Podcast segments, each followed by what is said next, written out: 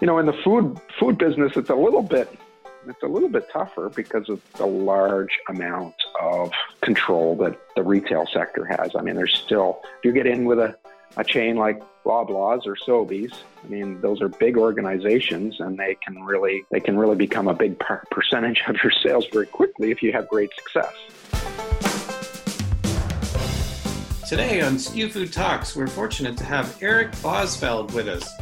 Eric leads the food and agribusiness mergers and acquisitions advisory practice at SDR Ventures, which is a middle investment bank based in Denver, Colorado. Eric works with clients both in Canada and the US from his office in London, Ontario. So, Eric, welcome to SKU Food Talks, where uh, we really try to help food producers and, and food processors grow their bottom line. And we know that that food producers and, and processors are often so passionate about what they do. They love making products, they love growing them, but we also have to remember that this is a business too. And uh, one of the realities a business can face is that it might be time to sell or, or even begin to position a business for sale. And I'm sure you can attest better than I that, that these are emotional and, and often can be difficult decisions for people, but that's the reality of, of operating a business. And if you want to maximize that opportunity, I think it's really important for people to, to understand uh, what they should do and when. So, so Eric, I'd like to welcome you to SKU Food Talks. Thanks. Thanks for having me, Peter. All right. Why don't you tell us a bit about your uh, your career? How did you get here? Yeah, sure, no problem. Um, I would say, in a nutshell, it's not the path that most people that work in my industry have taken. That's for sure. My my background actually, um, I have a, a, couple of degrees in plant science, and I started my career as an agronomist, if you can believe that, and uh, spent my uh, early years of my career working in Nova Scotia with uh, with crop producers, helping them with with making recommendations on what seed to grow, grow, what fertilizer to use, how to all focused on you know maximizing productivity. And uh, my career kind of evolved into the crop input business. You know, companies that supply uh, fertilizer and crop inputs to uh, producers in Eastern Canada. got a series of promotions over the years, uh, and ended up in about 2006, I believe, as a general manager of the Agromart Group of companies. This is a, uh, a network of, of joint ventures across Eastern Canada that distribute crop inputs, uh, provide uh, professional application services and precision ag services, and so on. Um, as part of that role, I sat on the boards of many of the joint ventures. Uh, I was president of a couple of our operating companies. One was a, um, a food process, a food soybean processing business that was a, a joint venture with Marubeni Corp out of out of Japan. And through that through that role, we did a few mergers and acquisitions. We merged a couple of joint ventures. We um, we bought a couple of small companies through our JVs, and I really just really liked the deal making part of my role, quite frankly. Mm. So in 2011, I started uh, Bosveld and Associates, which was really a, a boutique management uh, consulting firm, and my primary focus uh, when I first got started was focusing with private equity groups that were interested in making uh, investments in ag and food related businesses. And then up and around two years ago, I uh, jumped on board with a firm uh, out of Denver called SDR Ventures, you mentioned, which is a middle market investment bank. And now I lead their their food and agribusiness mergers and acquisitions uh, practice across Canada and US. Uh, great, great. It sounds like I always find it interesting talking to people and, and understanding, you know, how they got to where they are today. And uh, it's uh, it's not always the uh, path that you might have sort of thought would be in front of you at a time. But but for me, I think it's great that you have that practical experience, and I'm sure that your clients appreciate that you understand um, you know what they're trying to do not just the finance or financial side of it but just the you know the what they really love to do which is producing or growing and, and that kind of thing so it's great to have the practical experience yeah I, my dad always used to say it's nice to talk to somebody that knows the difference between a, a Gravenstein and a Holstein and that's kind of my background. So, well, um, I'm glad that I qualify for that. So I will keep talking then. That's a good. Yeah. Um, okay. I'll have to remember that one. Um, so with your with the what you're doing today, what what part of the role do you enjoy the most? Do you enjoy helping people get the business ready for sale? Do you enjoy making the deal, or or perhaps there's some part of it that I don't understand that you really like better? Well, I'll have to say, um, from an economic standpoint, I like closing deals uh, mm-hmm. for sure. But from from from what I really enjoy doing is I I really do enjoy getting businesses ready for sale. Um, you know, and I kind of break that into kind of two distinct categories. One is the kind of the, the longer term get getting ready for a sale, where you're starting, you're maybe three years out, and you know you start to think about what that exit might look like. Uh, there's lots of things that you should be really f- focused in on. Mm-hmm. And then there's the near term prep. You've made the decision to actually sell the business. Now you've hired myself for SDR Ventures, and and we're actually starting to position the business to put it out on the market. And I really enjoy that part. Mm-hmm. Um, it's uh, it's kind of an opportunity to look at the business from a you know a completely different viewpoint. Um, we put we put a comprehensive document together called a CIM or the Confidential Information Memorandum, and you know that is uh, that's definitely an enjoyable part of, of my work for sure. Okay, interesting. Yeah, and I'm sure that uh, for for someone like me who's not in the world that you work in all the time, I have this perception of you people making deals that you've got three or four phones on the go. You're switching back and forth. You're dealing with buyers. You're dealing with sellers. You're sort of working it like that. Um, and with that sort of you know cutting the deal that you referenced is is what you you know that you get a a charge out of that. And so, am I? Is that reality, or is there a lot lot of parts that I don't understand? It's actually not not reality at all, for sure. Um, I would say what you're describing is a little bit more of a business broker. You know, a business broker typically represents know a portfolio of businesses that they list through their you know through their online and offline channels and connections um, you know, you'll see a lot of smaller businesses that will use a business broker to help them sell the business. Um, you know, there's some of these popular websites that you can subscribe to, and and that's kind of a little bit more of a description of, of a way a business broker would work. We we actually are very limited in the number of clients that we take on at any given time. You know, I, I'm maxed out pretty much, you know, with two two deals on the go at any given time. Mm. It's very intense. We roll up our sleeves. We do a lot of strategy work with the with the owner and the management team to, to make sure that we've really uh, done our homework and can represent the company and explain how uh, the opportunity fits for a potential buyer and uh, and and are very strategic in our approach in terms of who we who we present the, the material to and who we, we approach as potential buyers. Right.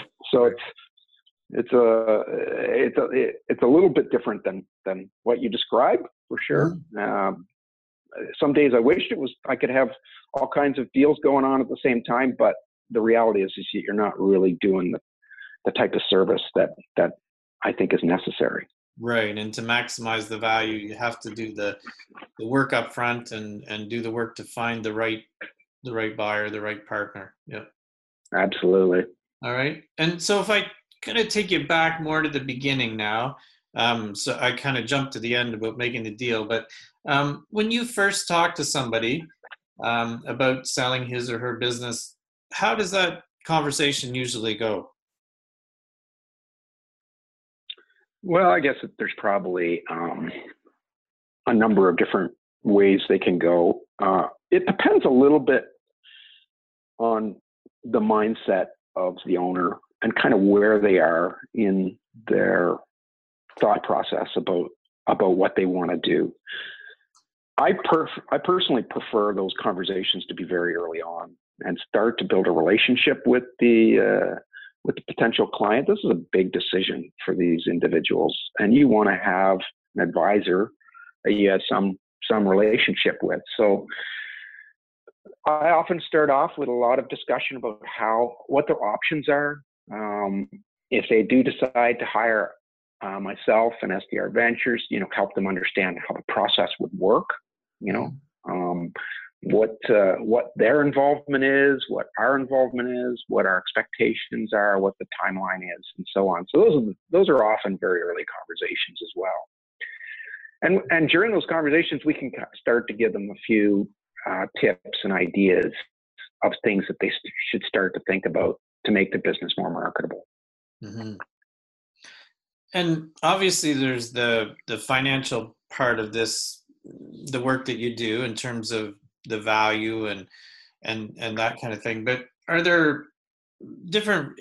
I'm sure you come across people with different mindsets when they go into this uh, this stage in their uh, career or in the evolution of their business. So, um, are there things that you, kind of advice that you would give to someone who's sort of at that point right now where they're thinking, well, maybe it's time that I need to make that phone call or explore my options? Are there is there some sort of advice you would give them?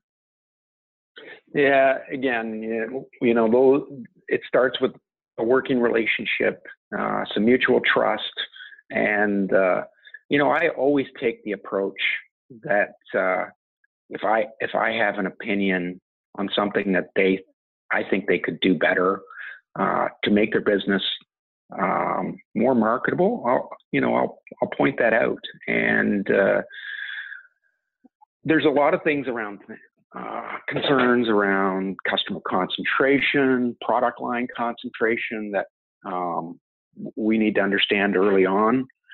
Um, those are those aren't really necessarily subjective considerations, but even something simple as you know the last time they updated their website, um, you know how how, uh, how uh, robust are their IT systems and are there policies in place for for you know how they how they operate the business. These are all important components mm-hmm. that people need to get in place, um, you know, early on.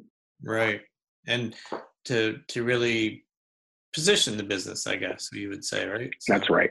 And I'm yeah. sure that when you make some of these suggestions, you get different kinds of responses from people. sure. I mean, some people are looking for for objective input, and others aren't. Yeah, that's right. Yep. Um, so when when should a person start to think about selling their business? Well, there's some people that actually, you know, are out there that build build a business to sell. And so it's they're, you know, they're thinking about selling as they're building the business. You know, those are the kind of, you know, serial entrepreneurs, you know, those types of individuals, you know, start thinking about it at day one. But at the very least, I think if you've built a business and you've, you know, you've established some value and you maybe are looking at an exit or sale as as the ultimate uh, outcome, you probably should start to, to position the business about three years before you, you actually look at, at completing a transaction. Okay, oh, that's great. Nice. Some some businesses are, are ready, you know, sooner than that, and some need mm-hmm. more time than that. But probably three is a good rule of thumb. Okay, no, that's I think that's great advice for people because it is something that uh, you to maximize it, you you want to give it the right amount of time. So, um, when when I was thinking about having the conversation with you um, about sort of you know this this topic, I was thinking of different things that in you know my experience would be similar, and and one one of the things which I thought of was about selling a house, and I'm sure most of our listeners have bought or sold a house at some point in time. Um, and I know from our own experience that you know sometimes we believe the house is worth more.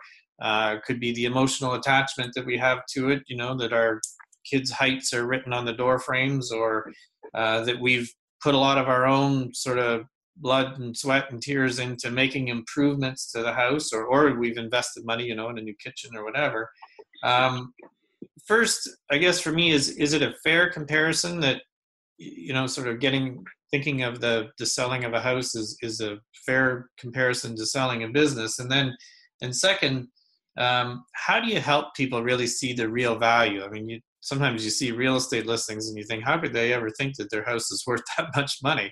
So, so I'm just curious about that.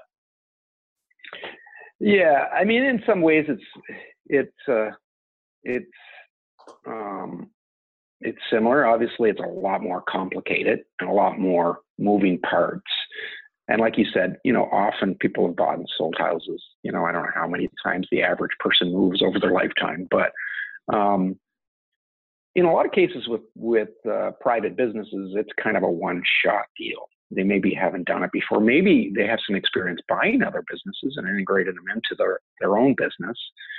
But usually, it's for most people, it's a it's a once in a lifetime type transaction, and it's probably the most important transaction um, that they will ever make. Usually, you know, with a lot of entrepreneurs, you know, all of their net worth, if not if not all of it, most of it is tied up in the business. So it's a pretty it's a pretty critical transaction. Mm-hmm. Um, so re- regarding you know the real value of the business, um, you know that's a very important part of our discussions uh, very early on. We we actually um, will do a professional valuation of the business based on other precedent transactions, uh, comparables in the in the industry that maybe have access to the transaction multiples that they may have traded at.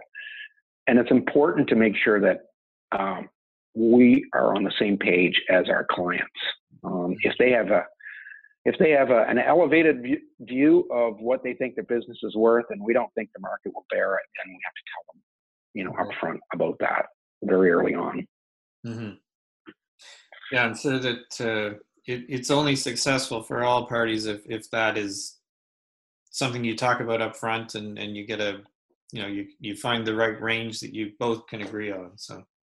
Right and i mean sometimes it's normal to have a you know a, a perceived gap but then once we you know once we present you know how we we came up with our you know value range we need to make sure that there's there you know it's it's an acceptable trigger trigger point for our client and right. and and they sometimes will say okay well that's really your professional opinion then you know i'd be satisfied with that. Of course we always shoot for the stars right? Sure. i mean the the objective is to exceed our clients expectations on value if we can. Right. Okay. So if i continue using my selling a house analogy there we all know there's things that the uh, the real estate people would tell you to do ahead of time like cleaning the yard or um, you know putting a fresh coat of paint on something or maybe renovating a bathroom uh, that would help you increase the value or ensure that your house does actually sell.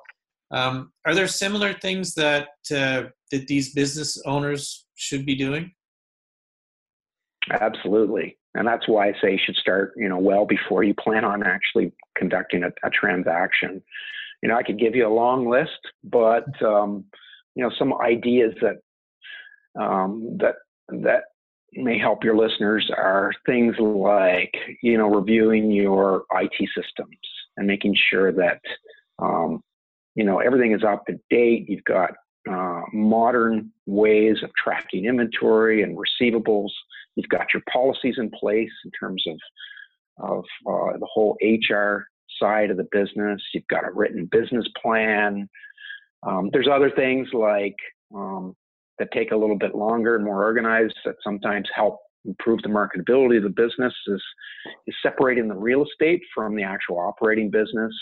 Uh, mm-hmm. Sometimes that makes it much more marketable.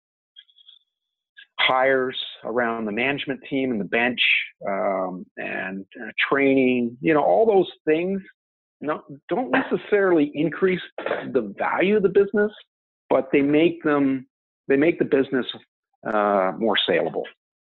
Right, and that's that's certainly a, a great list that you provided. I was writing them down as you were listing them off, and uh, and I think uh, for any of our business owners out there, I think that's certainly a great list to start with.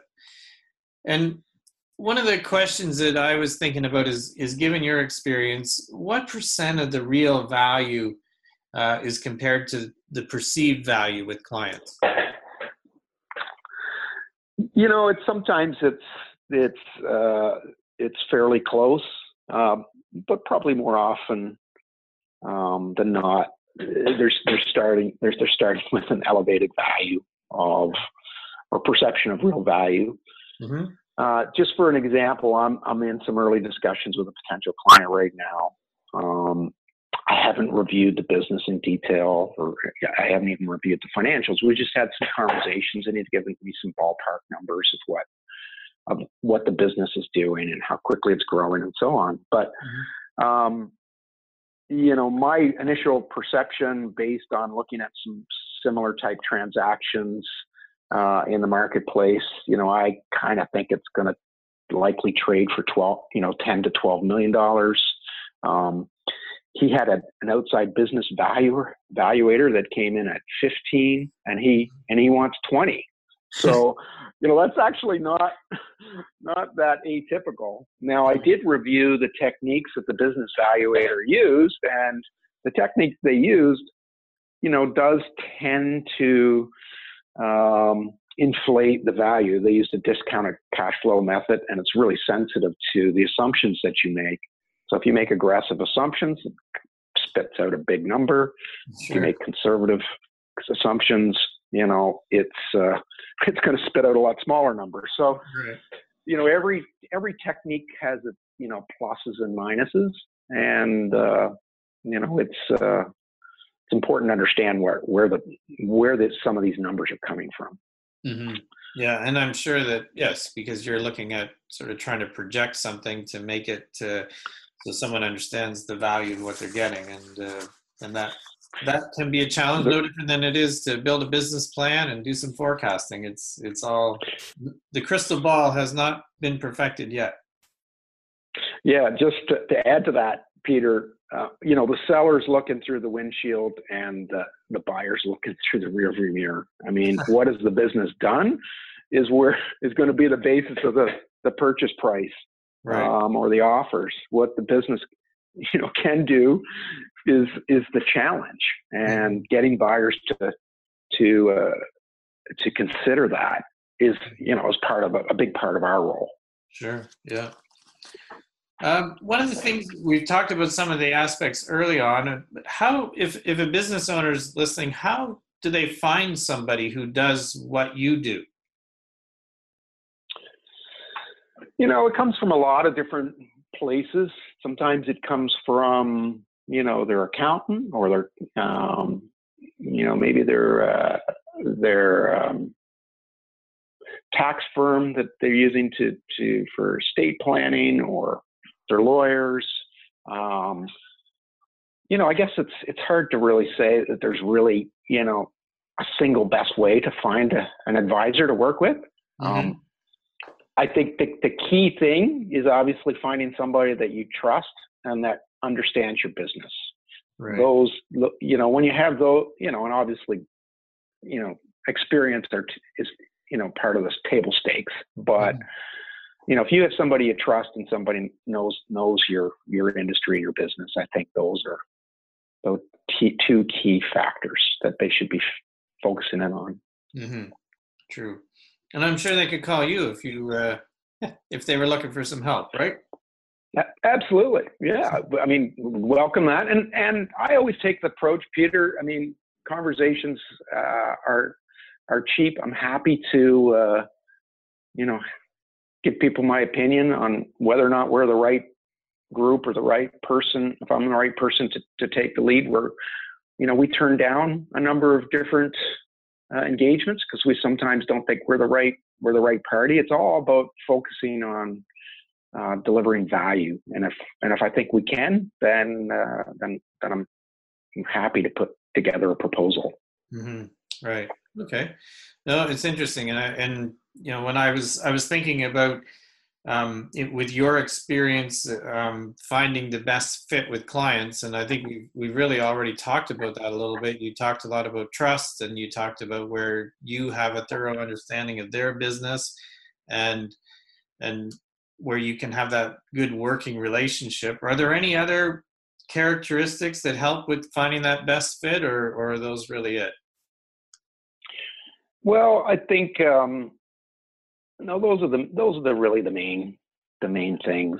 Um, you know, you have to have um, people that have access to good resources as well. And um, you know, there's a lot of there's a lot of firms out there that are that are less resourced than SDR Ventures, but we're also not a we're also not a Goldman Sachs either, right? So I mean, it's you know, finding the right fit is is a little bit dependent on the size of your business and and, and that type of thing as well.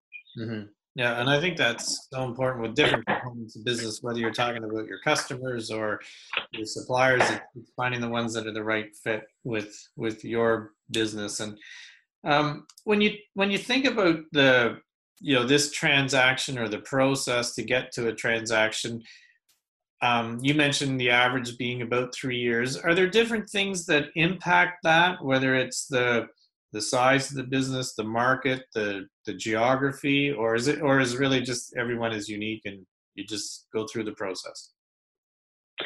Well, I think you know I would break down that three years into two different components. One is the actual, you know, getting ready for the sale. Um, the second part is now you've made the decision. You're going to hire somebody like us uh, to run a competitive process and and put the business out to market and you're ready to to make that sale. Our typical engagements are about anywhere from on the very shortest end around six months to about a year typically and that's about how long it takes to get all the uh, the data room set up the uh, marketing material the buyers list uh, we conduct um, what I'll say we call seller's due diligence. So we fully examine the business as if we were a buyer to identify all the barriers that we think uh, could kill a deal uh, and start to address all of those issues uh, before we even go to the market. And because uh, we want to have we want to have a plan in place for those uh, inevitable barriers that buyers are going to run into when they conduct their, their due diligence, and we want to have a plan in place. So that that part of it is about six to twelve months. Right. You know, the other part, you know, getting ready and and and kind of positioning your business, like I said, that's you know, and you haven't actually put it out in the market. You may be starting to collect potential um, uh, buyers from your discussions at trade shows and so on, and starting to build a list of potential candidates. But you know, you haven't you haven't pulled the trigger and, and actually um, engaged with, you know, in meaningful discussions with any of them at that stage. Right. Okay. And are are there any markets that are like right now that are people are where it, the where things happen quicker because it's an industry that people want to be in, or or does that do the, those trends change, or is it relatively constant? Yeah, they they change. I mean, there is definitely a strong interest in you know food related companies that um, you know kind of are along the whole better for you theme and there's there's a very long list of potential buyers you know for people innovative companies and um, innovative products and you know rapidly growing uh, businesses but it's pretty it, it tends to be more uh, business centric rather than industry centric, if I could say it that way. Mm-hmm. You know, you can have two businesses in the same same industry. You know, one's one's struggling and the other's thriving, and uh, the the reality is the one that's uh, thriving is very conducive to a process like ours, where we create some healthy competition to find the right buyer.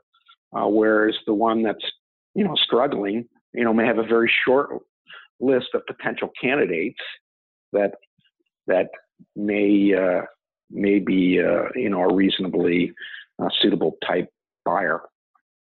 Mm-hmm.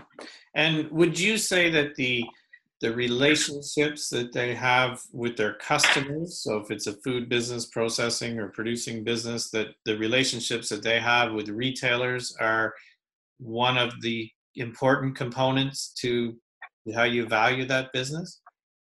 Absolutely. You know, and I mentioned earlier um, having customer diversity is definitely a value builder. Um, companies that have a very high percentage of their sales to one customer or to even a small set of customers, is, you know, create more risk for a potential new buyer. Mm-hmm. Um, obviously, on the impact of, of the value of the, the business, should should they end up, you know, losing that customer or losing a portion of the business with that customer. So, um, good customer diversity drives value for sure, and those the depth of those relationships also drives value.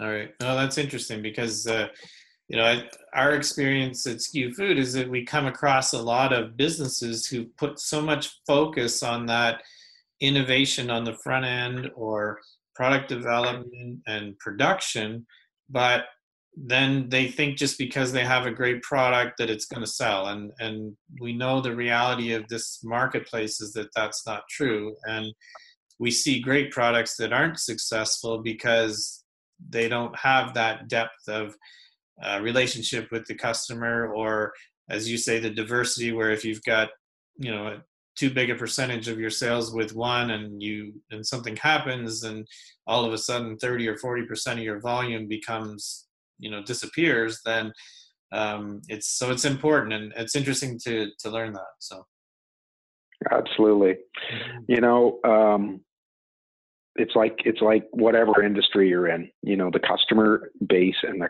and the the history are you know absolutely critical mm-hmm. and um, you know in the food food business it's a little bit it's a little bit tougher because of the large amount of um, control that the retail sector has. I mean, there's still, if you get in with a, a chain like Loblaws or Sobeys, I mean, those are big organizations and they can really, they can really become a big per- percentage of your sales very quickly if you have great success. And right. it's a, it's a bit of a challenge. Mm-hmm. It is. And, but I do believe that as the market is changing, evolving, that we're getting back to a place where there are more options for people to explore. And I think that, you know, as we talked earlier about getting your business ready for sale, one of those things is looking at your customer and and trying to perhaps make some inroads into some of the new channels, whether it's online or maybe specialty right. stores that are growing and that kind of thing, too, to reduce that risk of dependence on on one of the major retailers. And we know there's never a contract, so it's uh, right. It's probably it's uh, definitely something to consider. Um, Absolutely. When one of the things that also that I was considering when I was thinking about this is that um, when a person makes the decision and, and, and starts the process to, to sell a business, and we've talked about some of the time frames, but how do you help them manage that balance between uh, running the business, doing the things that you're suggesting that they need to do to to drive the value, and then also doing the actual work with you on the transaction. How do you balance those two with them? Well, um, it's a challenge. There's no doubt, and anybody that says that it isn't going to be a distraction is probably you know, not being completely straight with you because it is a lot of work. Mm-hmm. And, um, you know, so part of it is the, uh, is making sure you've got the right, the right management team around you that you can, that you can certainly, you know, delegate some of the, the operational side of the business to them while you're in the process.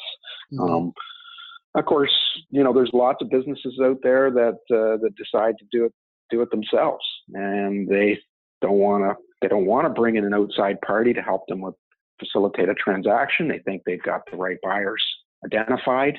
Mm. Um, and in that case, you know, it is a it is a, a, huge distraction when you hire somebody like SDR Ventures. You get a team of about three people that are uh, I've rolled up roll up and that roll up their sleeves and you know help with the entire process from beginning to end from the initial strategy of how to how to market the business, you know, right through to the close of the transaction, and I'll say even beyond that, um, you know, with any post transaction adjustments or you know issues that come up you know, we continue to work with the clients past that as well. So, okay.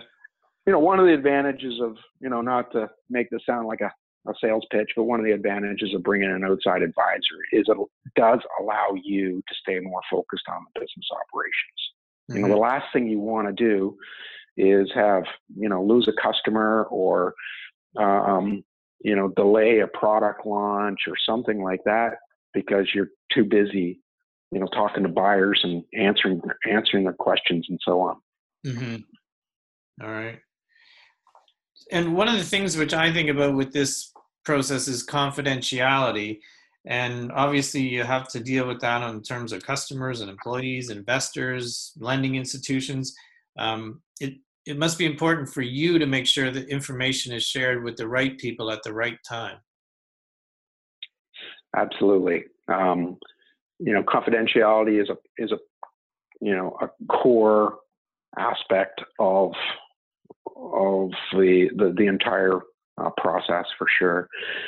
Inevitably, you know, if you uh, are starting to go out to buyers, and you know, even if you have an NDA in place, that market information is starting to get out there, and there's a risk associated with that. Um, that's one of the reasons why you, when you do start the process, you want to run a very tight process and make sure, you know, you're moving at a quick pace and it's not stretching on and on and on for extra months right. that uh, that aren't necessary because that just increases the the probability that you know maybe some key staff find out or you know a competitor finds out or customer finds out and they start making uh, you know business related decisions based on their their anticipation that the business is going to sell. So, mm-hmm. you know, trying to keep the pace of the process uh, you know up and uh, and moving moving quickly is important, but um, you know, having a a frank conversation with people that need to share information, whether it's key staff, um, on how critical it's to, it is to, to keep this confidential, you know, is usually the way you have to go. Mm-hmm. But uh, along with, you know, you know, a well-tested confidentiality agreement that yes, you get people to sign. You're gonna have the lawyers involved. um, well, you know, it's uh, it's one of those things that they're difficult to enforce, but if you have a strong agreement and have people's understandings of, of how sensitive things are, then usually then usually you don't have a lot of problems. That's right. That's right. Now we've talked a lot about the the, the different you know pieces to to put this puzzle together, but um, if you were to sum up, um, you know what what the value is of bringing an advisor such as yourself into the transaction. One of the things you mentioned was uh, allowing the business owner to focus on the business while you do the work that you're doing. What are some of the other um, areas where you really see the value for the business owner to bring someone such as yourself into it? Um, I think the other the other big one, uh, besides being allowing the management team to focus on continuing to run the business during the process is um, creating that healthy competition.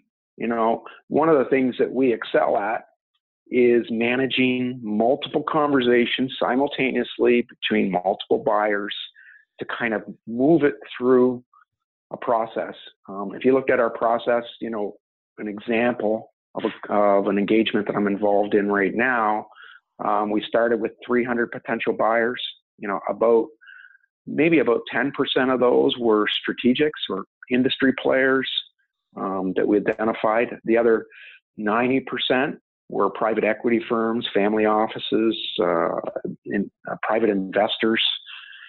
We, we narrowed that down from 300 to about 80 that signed NDAs and and reviewed our confidential information memorandum.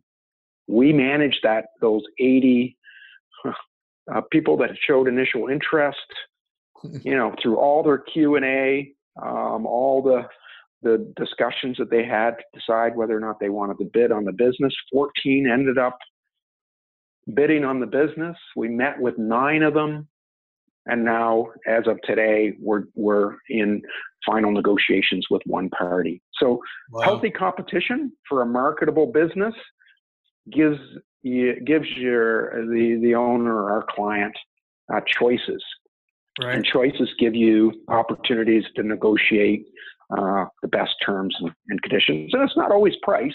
Mm-hmm. Sometimes it's fit, and other times it's uh, um, you know ongoing roles for for the management team or the employees. There's a lot of factors that go into choosing that right uh, that right buyer.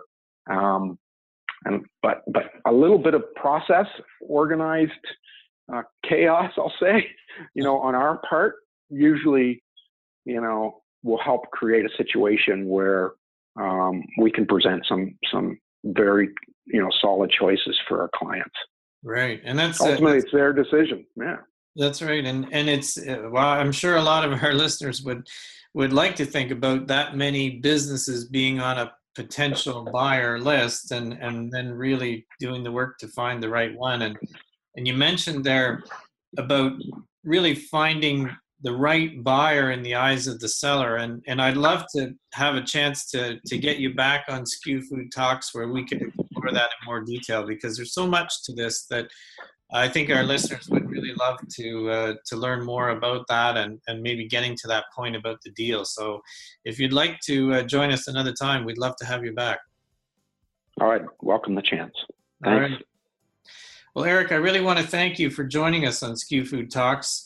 Uh, we've talked a lot about some of the different uh, components of getting a business ready to sell, and uh, I really value your opinion your not opinion but your experience and your knowledge of it. It sounds like uh, there's you know it's such a as you say maybe a one-time deal for a business owner and uh, and finding the right solution for them to to maximize the value and, and maximize their satisfaction with the, the process and, and the end transaction. It's a, it's a big deal and uh, it's it sounds really like very interesting work. I think uh, if I wasn't trying to help people build better relationships with their customers, I might want to try to understand this a little better. But I guess I'm I've made yeah. my path, so I'll stick with it. So if our That's listeners good. want to get a hold of you, Eric, how uh, what what's the best uh, contact information to share with them? Yeah, so they can um, email me at ebosveld, so just my first initial and my last name, uh, at sdrventures.com. And uh, they want to call me, and I'd welcome that as well. The number is 226 777 3078.